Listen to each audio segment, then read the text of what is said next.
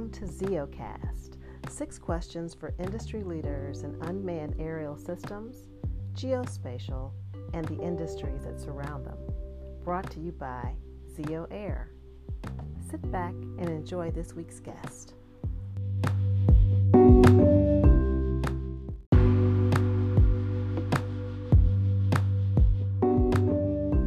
Our guest this week on ZEOcast is Cheryl Contreras. Cheryl is the Deputy Head of Flight Operations for Iris Automation, a collision avoidance company starting their test program based out of Reno. In her role as Mission Commander, she directs general aviation and small UAS operations testing, operational risk management, manned and unmanned mission planning, operator and flight technician training, data analysis support, and planning and conducting deployed operations with IPP partners and customers across the United States. Join me in welcoming Cheryl Contreras. Cheryl, thank you so much for joining us on ZEOcast. I'm so excited to have you. Uh, hi, Bronwyn. Thank you for having me. It's my pleasure.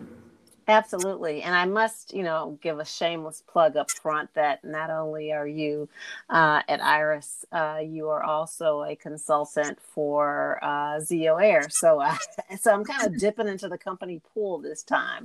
But I think you have so many interest, interesting things to say and to share. Yeah, thank you. Absolutely.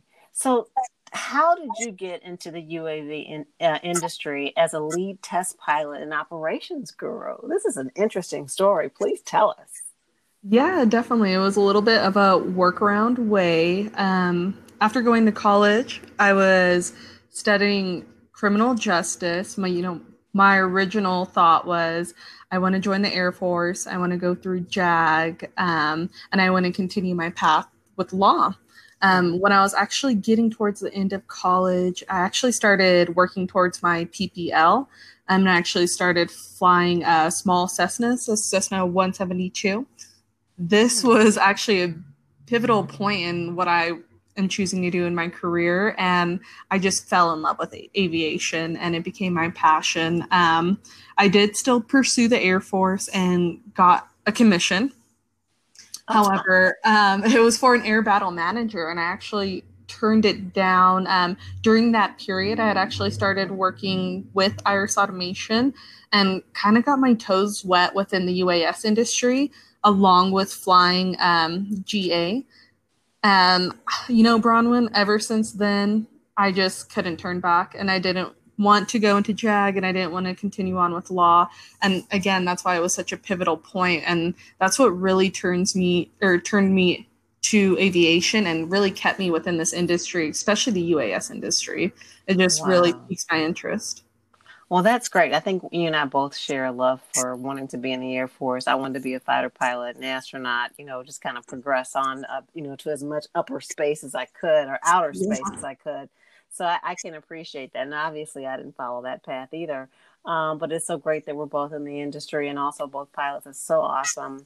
Um, now, now tell me a little bit more about your work with Beyond Visual Line of Sight. Because I know you, you spend a lot of time and have a lot of expertise there. And you know, what's the fact and what's fiction and equipment and real applied use and, and timelines as to when BVLOS becomes a real thing? Yeah, definitely. Um, you know, I think this is an interesting perspective that I have on BVLOS flights because I primarily work and test Iris's detect and avoid system, CASIA. Um, with this system, multiple BB, BVLOS flights have been improved both domestically in the US and internationally. Um, so I've personally flown a BVLOS flight. Uh, I believe that one was partnered with KSU and KDOT. Um, although it's very exciting and promising for the future of UAS, there is a lot of fact and fiction surrounding it. Um, I would say fiction wise, it's not a short process. It's not an easy process. It's definitely something that is a lot of planning, a lot of forethought into it um, to actually get there.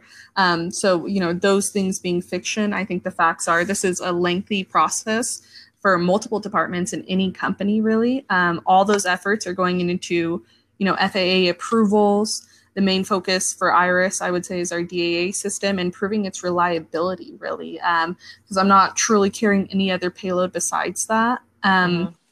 Equipment is definitely necessary, and without all the necessary equipment, hardware, software, it really makes mission planning and those approvals very hard. And you know, it's almost impossible to envision any type of approvals without it. Um, so time wise on that, you know, it, it's pretty lengthy and you always want to do things by the book and make sure that you're really ready for it. So um, I think that's one thing that's definitely looked over is the lengthy process of it and the entirety of the work that goes into it. And not only from a flight operations side you know you have your regulatory you have engineering you have r&d there's so many departments that are really entwined in it. Mm-hmm. yeah I mean, beyond visual line of sight has to your point there's so many moving pieces here you know safety um, the legal aspects of you know where and how we fly and and you know any potential liability and risk also from an insurance perspective. Um, it's coming. You know we know it's coming. Mm-hmm. um, it's just a matter of putting all of those pieces together. Yeah. so based on that what are your biggest concerns about you know the public and industry expectations of, of BVLOS you know, Bronwyn, I would have to say my biggest concerns are the public and the industry not taking the necessary steps to make BVLOS missions both effective and ultimately safe. Uh, when done properly, I know firsthand how productive they can be, and honestly, why there's such a need for them, um, especially during the times we're in now, right? Mm-hmm. Uh, without the proper planning, hardware, time, and thought that these missions uh, really require, you know, the mission may not go as planned. And some companies, some public, you know, you may want to rush into it in order to get the job done. Um, again, referring back to the times we're in, everything is we got to have it now. We have to make it work now. Um, we're in a pandemic. Things are, things are, you know, everybody kind of has a fire that's lighting them, trying to move forward. Um, with this, my fear is people rushing into a BVLOS flight. Um, I think of how vital autonomy is and i would hate for one small mistake to compromise the whole progression of it. Mm-hmm. Mm-hmm. Exactly. So you know based on that you know what other technologies will be required for BVLOS and autonomous proliferation? Like what else do you think we need uh, from a tech perspective to make this work? Yeah well i definitely believe First and foremost, that a DAA system will be an undeniable and necessary technology required for any BVLOS and autonomous operations in the future. Mm-hmm. Adding on to that, it's really hard for me to imagine that at some date in the future, more regulations and requirements won't be necessary for any type of hardware that's going to be used along with it, right? Um, now, that can be anywhere from the aircraft itself to the autopilot on board and the ground station operating it. And I honestly feel that those things being regulated would make this very safe and really keep the ball rolling. And can you, you know, for people that may not be aware, can you share a little bit more about what DDA actually stands for? Yeah, of course. So uh, DAA is a detect and avoid system. Um, I'm going to refer back to IRIS here. So it's mainly through AI, and what it's doing is automatically detecting uh, both GA, other aircraft, uh, UAS in the area, as well as birds. Um, we like to joke about UFO, right? Unidentified mm-hmm. flying objects, but those are true. You know, if you don't know what it is and the system can't fly it or classify, excuse me, it it is a UFO. So what will happen is once it's actually detected from our onboard cameras, your UAS will then take the necessary actions to to evade it. Um, mm-hmm. And there's great videos out explaining this, probably way better than I can. Um, it's that's just what it is, very simply put. And again, I think this is necessary, especially if you're doing um, any type of BVLOS, anything for an inspection, even really think to drone deliveries in a suburban area where. Mm-hmm you know, if this is going to kick off and keep going, you're going to have multiple UAS in the sky at one time. And that DA system is going to be necessary because although you put all your thought and time into planning, you never know when something may go astray. And a DAA system kind of covers that for you. And that's really the beautiful part of it. Yeah, you're right. I mean, you know, detect and avoid is is, is uh, there's no way that we're going to see drone delivery, uh, urban air mobility uh, without it. Um. Because when you get all of this new equipment, you know, in the air at the same time, this can present a significant hazard. Um, and of course, safety is always, you know, first and, and foremost. So I, I couldn't agree with you more. Um, and and you kind of said a word, you know, one that's popping up everywhere when people talk about drones. You know, when you're thinking about delivery and long range flight being a standard mode of logistics and operations, do you think this is going to happen in the next five years? Kind of back to that timeline question 10 years? When do you think this will become a reality? You know, I think it's really right now hard to put a date on this, but with the need that I see, um, honestly, because prior to COVID, I I would definitely have said we are farther out, right? But the need for known contact, the need for long range flights, for deliveries, um, I honestly see that timeline being bumped up, you know, five, mm. ten years. Mm-hmm. Wow, it seems so far off, but it actually really isn't when you think about the complexity of what's uh, what's yeah. in front of us. Yeah, um, most definitely, and especially so because how new the UAS industry is. Mm-hmm, mm-hmm, ab- absolutely, so many moving pieces.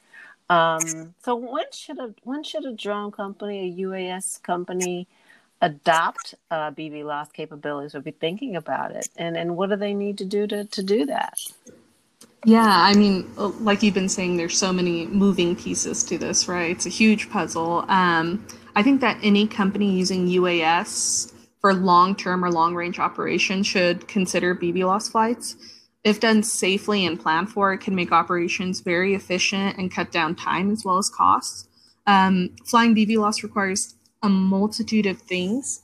This is, you know, anywhere from the correct aircraft. That's a huge part of it. It needs to be able to carry the necessary payloads. Um, in my case, it would be, you know, cameras and a DAA system, whatever really your mission is, right? And on top of that, you need to have the endurance. Then these are things that can be very challenging at times. Mm-hmm. Um, this oftentimes means that you're going to need something bigger. And what that means is a more advanced UAS. I think this leads to needing a flight team that is capable of flying the aircraft both manually as well as um, uh, automatically through a ground station. Following this is where really in-depth planning comes into play both on the flight operation side as well as the regulatory side.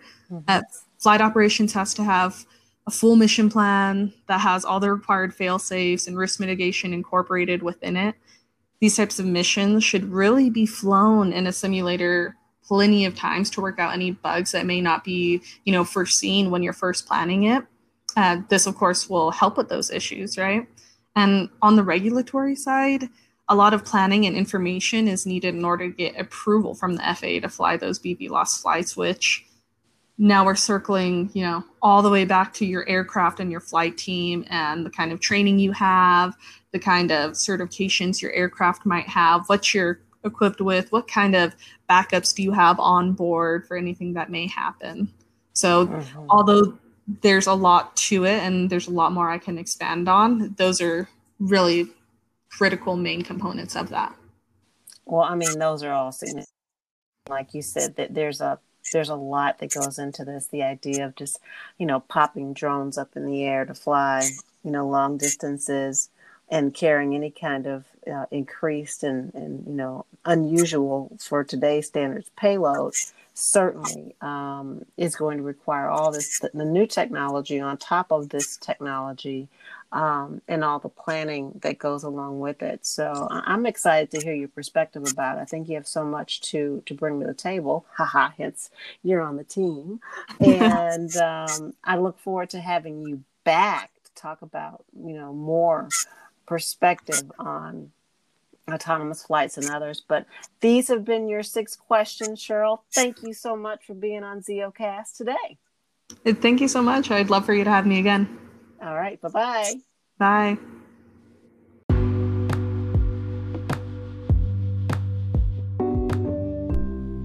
ZEOcast is a podcast dedicated to all things unmanned and geospatial.